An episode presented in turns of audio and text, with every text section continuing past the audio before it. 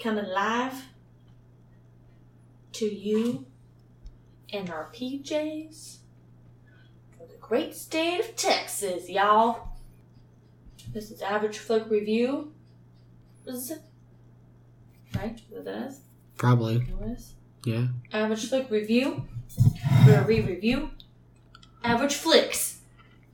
Frickin' frickin'. Don't do that. No way. Frickin' frickin' frickin' frickin' frickin' fresh.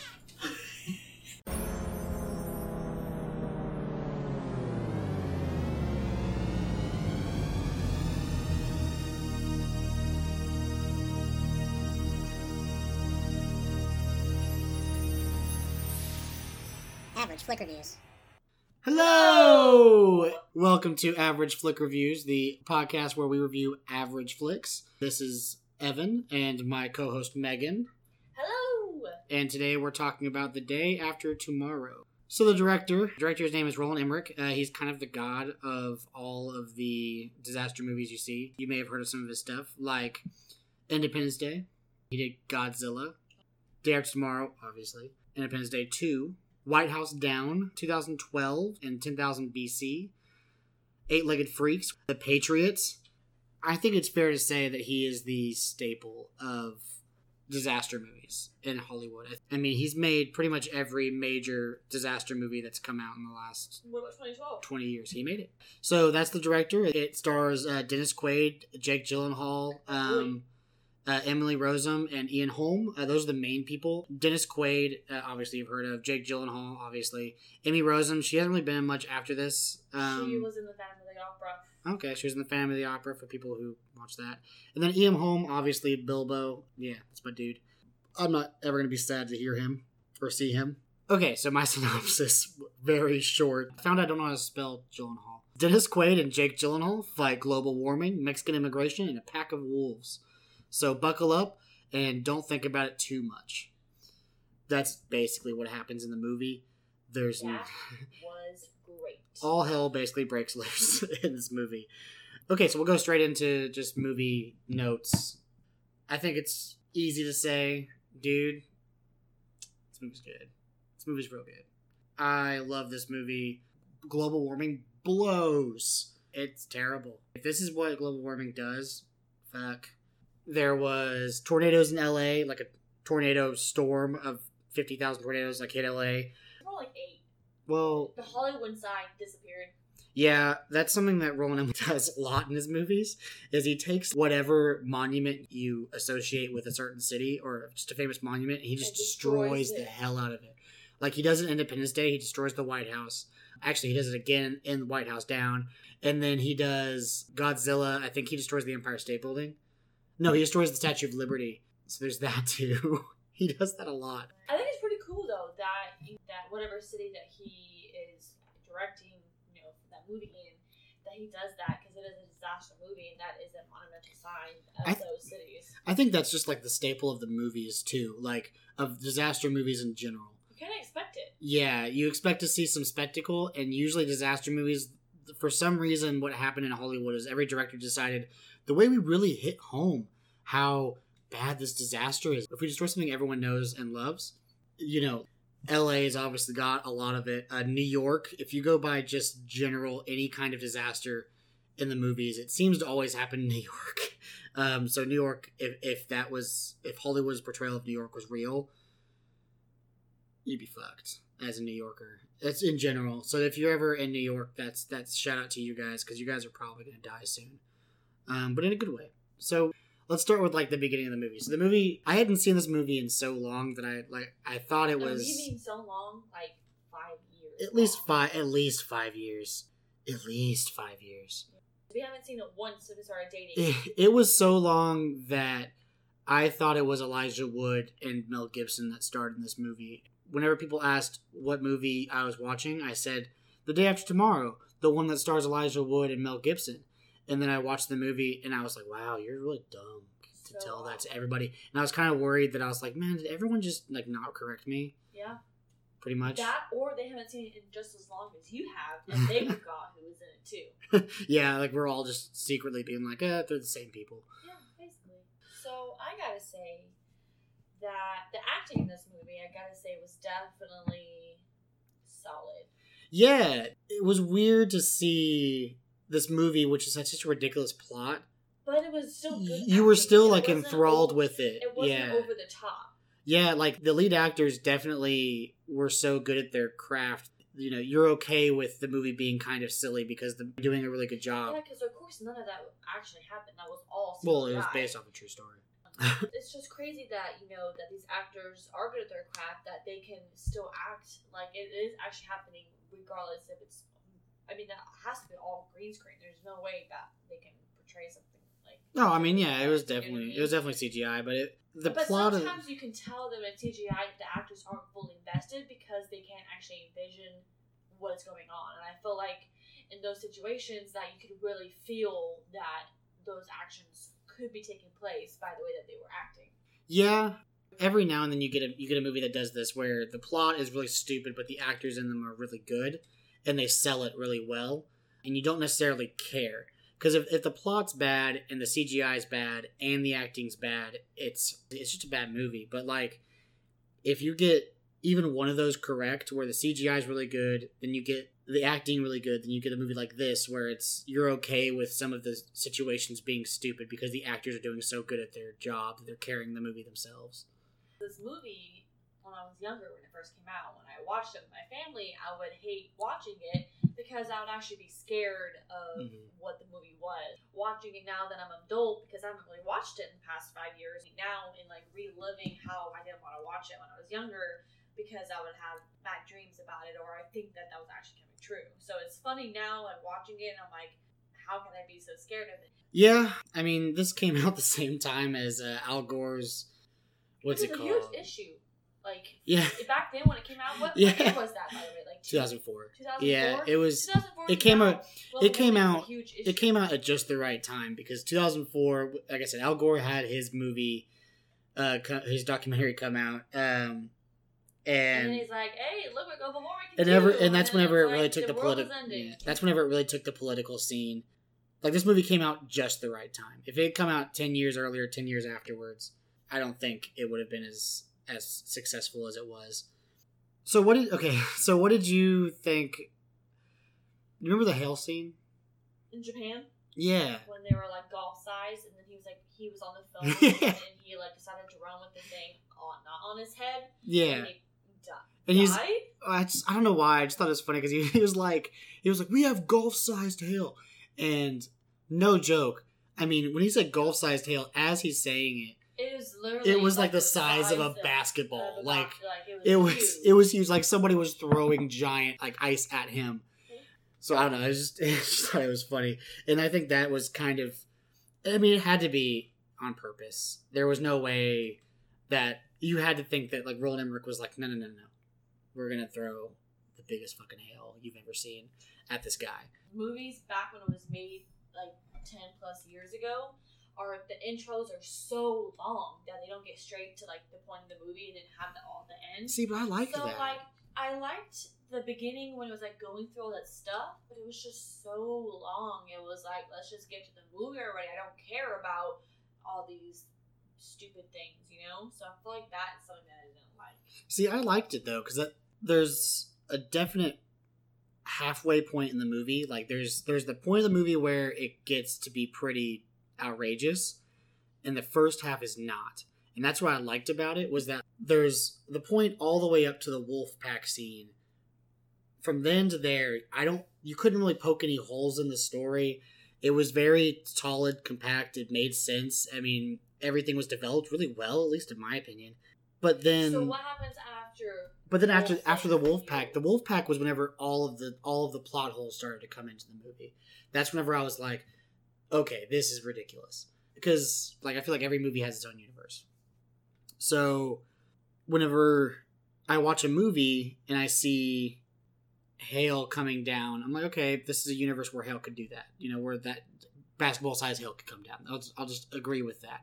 Because I know that's for the sake of the movie. Like, I know you just have to go with it. But whenever the movie starts to create its own plot holes and create its own holes in the story, that's whenever I start to be like, okay, this movie's getting kind of ridiculous. I feel like that with a movie like this, where they are over portraying this drastic event, it's gonna be dramatic. It's not gonna be golf-sized hail. It's gonna be that basketball-sized hail. It's gonna be those 8 tornadoes in Los Angeles. It's gonna be that snowstorm that's like 35 feet like deep. Like but all of those things happened. It happened before that wolf scene. Like I said, you can have an outrageous movie, like you can have an outrageous plot, so and that be a thing. Holes after the wolf? So, like, the plot holes that I had, like, you know, they talk about, like, you couldn't live, and they found all these dead people in the snow, right? They said, like, if you go outside, you're going to die. That's going to be what's going to happen. You're going to die if you go outside, so you have to stay inside. So they made that rule. They made that rule pretty abundantly clear by showing all of the people that left the library died. They show that at the end. But somehow the wolves survived for some reason. They just were living in the cold, not dead. Well, wolves are naturally made to live in colder temperatures. Not negative 150 like they said it was.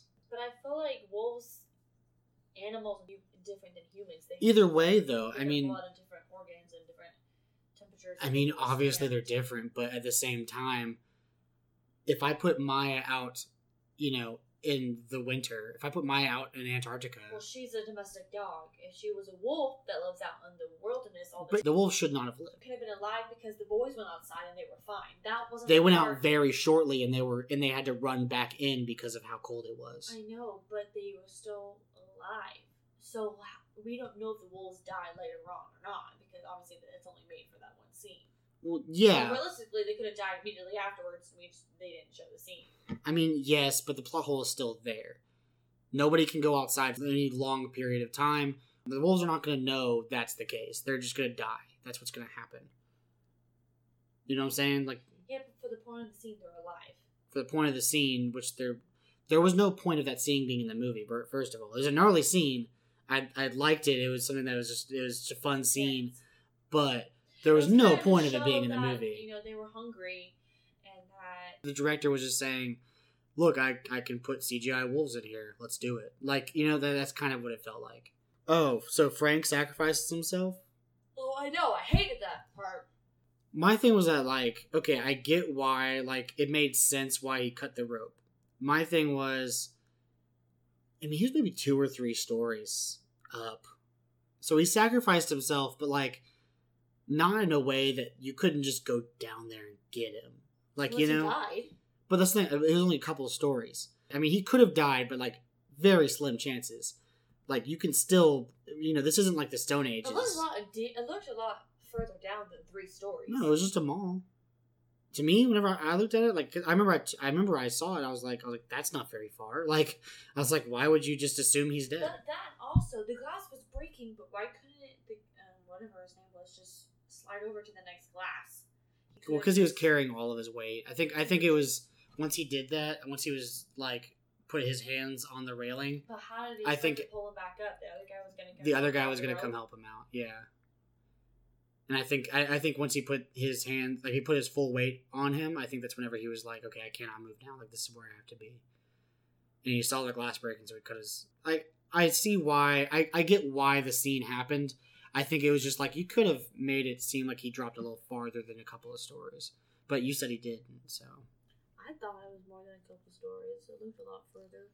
So, what else do you like? What I didn't like, the part where Jake Gyllenhaal was like, dude, my dad's a fucking scientist. He has a PhD in this shit. Don't go outside. And then people were like, yeah, maybe we should go outside. But because the cop says we're going to go outside, everybody fucking goes outside.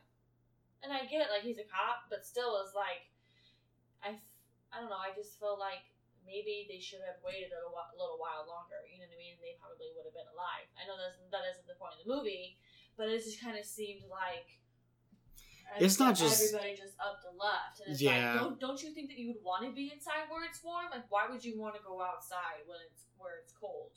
You obviously have a roof, you have fire, like you have a fireplace, you probably could find food. You obviously you have floor for a bed. Why would you go out? Just to what? Walk across the snow to find what? What are you trying to find? I mean, they were trying to find their way out of the snow. But there's snow everywhere. How do they think it was going to work out. Okay, they didn't know that. I feel like there's a lot of scenes in there that didn't need to be in there. Like the Asian guys that went to the bus. They were like, oh, I'm so cool, I'm getting to the bus. And then they were like, what the fuck is happening? Like, I just don't feel like that was needed either. Maybe that's just me, but I feel like Roland Emmerich always does that. Like, it's a staple of his movies that he'll do. If you're the super dickish businessman, you're going to die, like, in 2 seconds. He has the same thing with his dogs. If you look at his movies, there's always a character that has a dog, and that guy always lives and serves the dog. Oh, every single time. That made me happy. The dog was so sweet. And I was so sad when the cop was like, you can't bring a dog in here. He's like, bro, it's snowing outside. Where else are we gonna go? You but yeah, he always makes the dog live, just like he always kills off businessmen. Yeah. So back to the scene with the cop. Yeah, my thing with that scene is that, like, so I mean, obviously you listen to the cop, and obviously you want to, like, take authority from the cop, but it wasn't just the kid. Like, it wasn't just Jake Gyllenhaal that said it, though. Jake Gyllenhaal said it, but there was also radio broadcasts and stuff like that telling them, like, everybody to stay inside, do not leave. And I don't understand how that. They say my people doing it, and they're like, oh, we should go then. Yeah, that was my thing. Was that, like, they were all like, we should go. The whole portrayal is like, oh well, the kid wouldn't. They won't listen to the kid. But it wasn't just the kid, like, it was the government and everyone telling you, like, hey, stay inside, do not leave, and they do anyways. I don't know, that whole thing was kind of stupid. I think it was honestly just so they could thin down the cast, so they could do more with the smaller cast and make more stories out of that. That, it really gets more intense, you know, the guy, Jake Gyllenhaal tries to go to the phones, and then he almost drowns, you know, and then you got the cut in the leg, and her getting sick, and then the wolves, and then, you know, the dad, you know, all that stuff. So yeah, I definitely feel like if it was, they were definitely just skipping down on the cast, because all the other people weren't any big name people, you know. Yeah. Okay. So there's a scene that happens about midway through the movie, and it's basically everybody's fleeing to Mexico. He tells everybody that, you know, Dennis Quaid comes in. He tells the president, like, everybody below this in the southern states, evacuate them, get them out of the United States. And he's like, take them into Mexico. Do whatever you need to do. Get them out of there, because they're going to die if they don't. And while it makes sense, like, cool. But for some reason, the movie tries to, like I say it several times, that in a reverse trend of Mexican immigration. Are illegally crossing the border into Mexico. So here's my thing. Global warming, freezing the earth, and destroying all humanity that we know of, pretty much, and killing everyone is nowhere near comparable to immigration issues that we have today. So it was like, why did you even put that in there? Because all it did would piss me off. I know. I'd be like, bro, we're dying. And you're trying to... Yeah, like, it was just an unneeded political viewpoint that I was like, that doesn't make any sense in this scenario. Like, they stop people from coming in. Yeah. Like, I don't think a news reporter would say that either in real life. Like, I don't feel like that was something that would have been said. Yeah, because it's just so not that, you know. Yeah, but yeah, that was my things that maybe kind of just go home. Like, I feel like if it was reverse Mexico, we're just trying to get into that stage that I feel like we would let them in because we're all trying to survive here, you know. Yeah, I don't know. It was just very, and it was very dumb to me. Why is it Mexico? Why is it nothing happened to Mexico? They explain it that the polar caps basically shifted. So there probably was stuff going on down there, but the northern hemisphere was changing, not the southern hemisphere. Mexico is part of the border of the United States. Why that they explained that it was the very edge, that everyone below this line was going to be in Arctic snow, and then everyone in the southern states was still going to basically be in the Arctic. And they said that Mexico was basically the warmest place that they could live at. Like, they explained it. It made sense. The entire northern hemisphere was changing. This is like the edge of it where it stopped changing. Like, that was the end of it. Because Mexico is just naturally warmer, so it was just. It was just because it was farther south. Like, that's what they were like. The polar caps were shifting south, right? And that it was just like it stopped shifting pretty much right over like northern America, and so think of that as like the new Arctic Circle, and then Mexico was right underneath it, and it was basically like think of that as like the new Canada, where you can still live there but it's cold. Roger that. So another issue I had with it, why does the biggest dick in the room become president? That was the one thing that kind of like made me mad, was like, this guy was such an asshole. Every chance he got, like the very beginning, Dennis Quaid is giving a speech about like global warming and what could happen. And conference thing. Yeah, like at the UN. And, you know, the president does that little thing where he checks his paper and he's like, Mr. Quaid, is it? And I wanted to be like, motherfucker, you know exactly who he is because they introduced him when he came on stage and you came to this. How did you not know that this is the guy? Like, don't act like you don't know him because you know who he is. Like, you were just a dick the entire movie. As president, he has better things to worry about than some scientist who's coming up just to talk about global warming. That's cool. That's on the last of his list. I'm not saying that should be his top priority. I'm saying that you don't have to be a dick about it. He's also one in the movie. And I'm still super bummed that he became president because the other president was way better, way nicer. Yeah, and he didn't deserve to die. Yeah, I don't know. I just didn't like because like it seemed like at every scene he was a dick. Yeah, every scene it showed him being a dick. Every single one. I mean, there's a part where he's Dennis Quaid's telling him to evacuate the southern part of America, and he's like, well, what does he know about evacuations? What does he know about this? And then, the guy was just like, well, his son's in Northern America and he's leaving him behind to die. So, and that was where I was like, why is he like, he becomes president at the very end. I was like, why? Like, I did not like that character at all. All you told me was that the biggest dick in the movie becomes the leader of the free world now, where I was like, that doesn't give me very much hope for later. Like, that doesn't give me hope for the next movie. That, and he kept dismissing, like, he was just an idiot blabbering on nonsense. Yeah. But he has a fucking PhD, okay? He's gone and studied all over the world to do his job. Do you not think he has some knowledge of the weather and what's going on and maybe they should evacuate? Like, yeah, he doesn't know the politics. He doesn't know what to do. But he knows, hey, maybe you should get people out. You should listen to me. And then when it happens, the president's still like, oh, no, you are right. No. And he's like, bro, it's literally happening. Just like I said it was. Yeah. Just a lot sooner than what he said it was. Yeah. That was... Yeah, I don't know. I don't know what the point of him being that way was. I know. Like, I know you need contrast. Like, I know you need some kind of thing to have your character fight against in the beginning. But you have... Like, there was no change in the character's personality or his, like, there was no story arc to him. He was just a dick throughout the entire thing who later became leader of the free world, which tells me in this universe, if you're the biggest dick in the world, you become the leader of that world. Like, I don't know why it was like that, but okay. So what things did you like? Because we talked a lot about things we didn't like. I liked just the overall like disasters that were happening. I thought it was really cool, just like graphic scenes when the tornadoes were happening in Los Angeles, the way that they made it look, and then the way that the sign gets taken off, and then the guy dies from the sign, and then the outside of the building, where the guy is hooking up with that girl. I thought it was just hilarious that like the whole side of the building, he kind of just opens the door and he could fall off. Like, that was really cool to me. And then like, not the hailstorm as much, because I thought that was a little weird. Because of how big the hail was? Not how big the hail was, just the part when he's like in the thing and he thinks it's a smart idea to remove the head thing, the briefcase he was holding on his head, and then run. It's like you could have ran with your thing on your head, like you wouldn't have gotten hit on your head and you wouldn't have died. Yeah.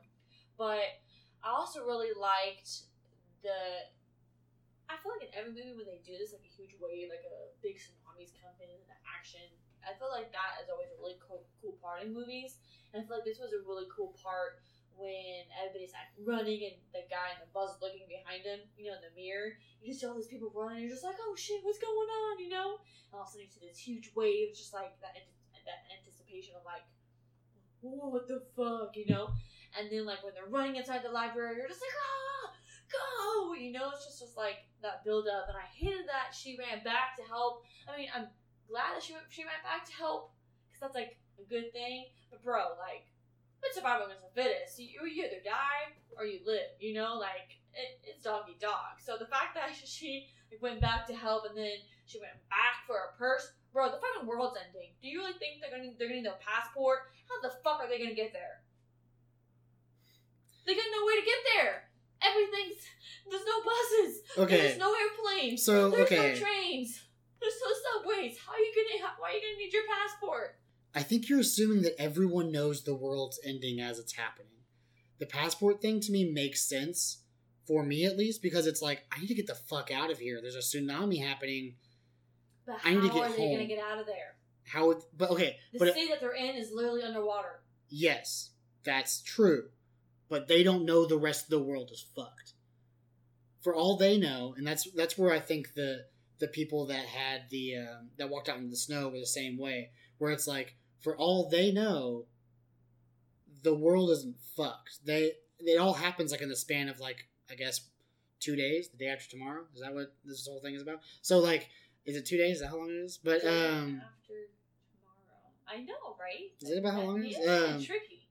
But anyways, so the passports, like, they don't know the world's ending. I think that's something that you have to remember, is that like, you know the world's ending because you're watching the movie. You know, this is called The Day After Tomorrow, and I know the world ends. But like, they don't. So there's some things like that where I'm okay with. There's some things where like the passport thing, that's what I would do in the same situation. Like, obviously I would run, but I would make sure I had my passport and stuff on me, because if I don't, how am I going to get back after I just had the worst vacation of my life? But they're going to think they're stupid that they try to run back in a huge tsunami wave that they could have died when they realize they can't get home. You know? Yeah, but they're also thinking of, how do I get home, you know? Like, obviously in hindsight, that's stupid, but I would be the same way. I don't think I'd run back for it, but I would make sure I had it. If I was in that situation, I definitely wouldn't have run back. And I wouldn't have let some random girl run back. Yeah. I don't know. I think some stuff you guys gotta add for suspense, but I really liked the CGI and stuff like that. Even in the early 90s, whenever Roland Emmerich really got started, even then he was really good with good set pieces. That's something he's always been really good with. Yeah. I mean, Independence Day. Now, like, the movies that he's done, like you mentioned earlier, I could definitely... He knows how to make a good... Yeah, he knows how to make a good action scene. Like, that's something he does really well.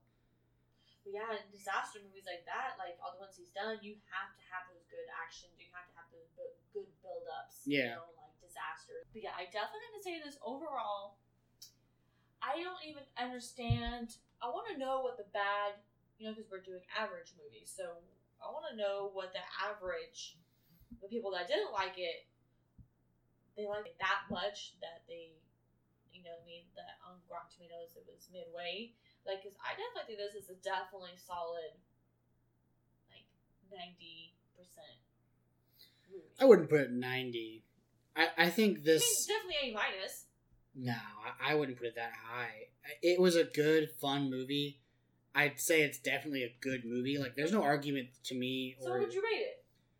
I would rate it a low B, maybe a mid B. Like, wait, you were talking about how good it was. I thought you definitely would have rated it a little higher, because I was thinking more like a B, but I said A. No, I think it's solid B. I think the issue that this movie has, along with a lot of other movies, is that it's a disaster movie, and a lot like comic book movies, there are some people that'll give it a bad grade just because it's a disaster movie. Not necessarily because it's actual worth. I think some people just... There's people that just go into the movie and they're like, I'm going to hate this movie no matter what happens, because it's a disaster movie and I hate disaster movies, and I'm only here because my boyfriend wanted me to come. That's stupid. But you get the same thing from comic book movies. Like, when you look at The Dark Knight, whenever that came out, that movie came out and it blew the world by storm, and it should have won Picture of the Year for the Oscars, but it didn't. And the only reason it didn't even get nominated was because it was a comic book movie, and they didn't want to give it the credit that it deserved. They didn't like the idea of a comic book movie being the best movie of that year. But I think that's stupid, because it isn't about what, like, the genre per se. It's about the reviews. It's about the picture. It's about the fans. About what people wanted it to be, not what you thought that it should have been. If it got the most tickets, if it got the most fan base, if it did have the best costume and things like that, why would you not? You know what I mean? I feel like that's just stupid. and they were stupid back then. I understand where you're coming from. Like, it, I mean, the world, if the world was perfect, that's how it would run. But it's not, and people suck. The Lord of the Rings, it won a shit ton of awards when it came out. But, I mean, it's kind of, it's not a comic book, but it's like... Okay, I'm going to say this once. Don't ever put Lord of the Rings in the idea that it's not a good movie, because that movie is one of the greatest movies of all time. No, it is one of the greatest movies of all time. But I'm saying, though, but it's not a comic book, but it's on, like, that fairy tale, not real, just like a comic book. I still wouldn't put that into it. I still don't think I could compare comic book movies to Lord of the Rings. So Lord of the Rings is that just that much better? Yes, but also it's just so different. They come from comic books. Like, they cost $1 to buy those things, and it's, while they have some stories in them, to be honest, like, Superman's a great character, but most of his stories are shit. Like, most of his stuff sucks. There's only a handful of great stories that come out of him. It's the same thing with most comic books. Whereas Lord of the Rings, that was one of the more perfect stories I think I've ever experienced. Book and movie. I would say there was more to it. It was more fleshed out. It was just a better story.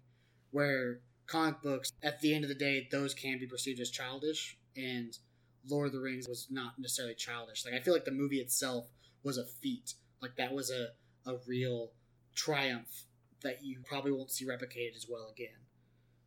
Okay, so back to regroup again. Yeah. So anyways, okay. So the reason I gave it a B, there's still definite holes in it, in my opinion. The scene with the wolf pack was gnarly. That was awesome. But that move, like I said, that's the part where the movie switched from being a really, really good movie to being a really, really good disaster movie. And I was like, okay, this has ridiculous parts that shouldn't have been in it. It's kind of the point, though. Not necessarily, though, because the movie's doing really, really well up until that point. There's a good half of a movie there that was really, really well done. And you look at, like, Independence Day or some of the other disaster movies, and there are some that do it really well. Like, there's ridiculous plots in there, but they do it well enough to where you're able to ignore them and move past them. And I think that's what makes them a great movie. But this movie, it had ridiculous parts in there, and eventually those ridiculous parts were too ridiculous for the movie to be able to hold up. You know? Yeah. And that's where the only holes it was, because it was still a fun movie. It never made it less... It was never less fun because of it, but it was like, okay, this is whenever I was like, and there's the movie that I was looking for. Like, there's the disaster movie. Because disaster movies have that bad rap of being so over the top that they couldn't actually happen. And there's... Obviously, you've got to suspend some belief for this kind of movie, but, like, there's a point where you just can't anymore, you know? And that's where I was. That's why I gave it, like, a B. But I still think, in terms of, like, if we're wondering if this movie's good, this movie was good. I think if you see one disaster movie in your life, this is a good disaster movie to watch. Definitely. Yeah, this is one that I would say you got what you came for. You got what the top-notch disaster movie could be. I felt like it started really well and it ended really, really well. You know, it wasn't... It was just the middle where Frank sacrifices himself and the wolves and that whole...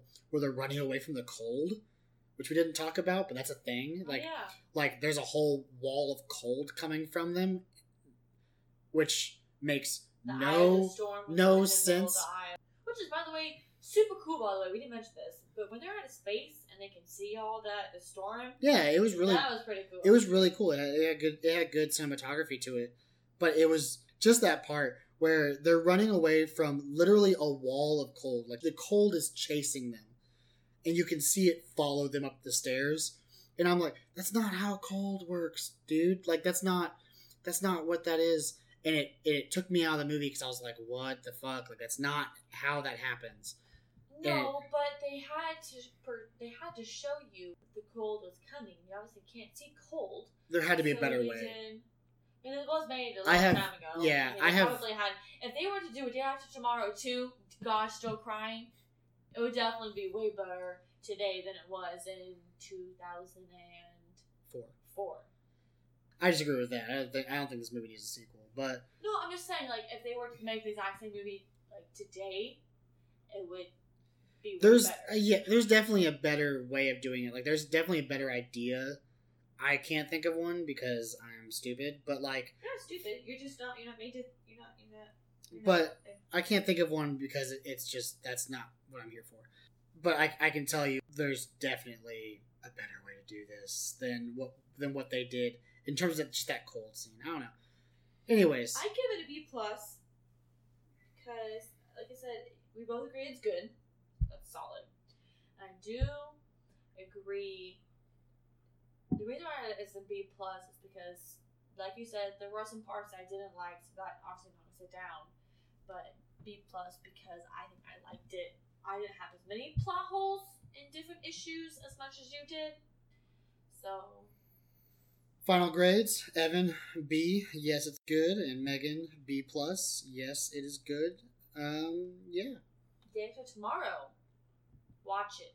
God will still be crying if you watch the second one.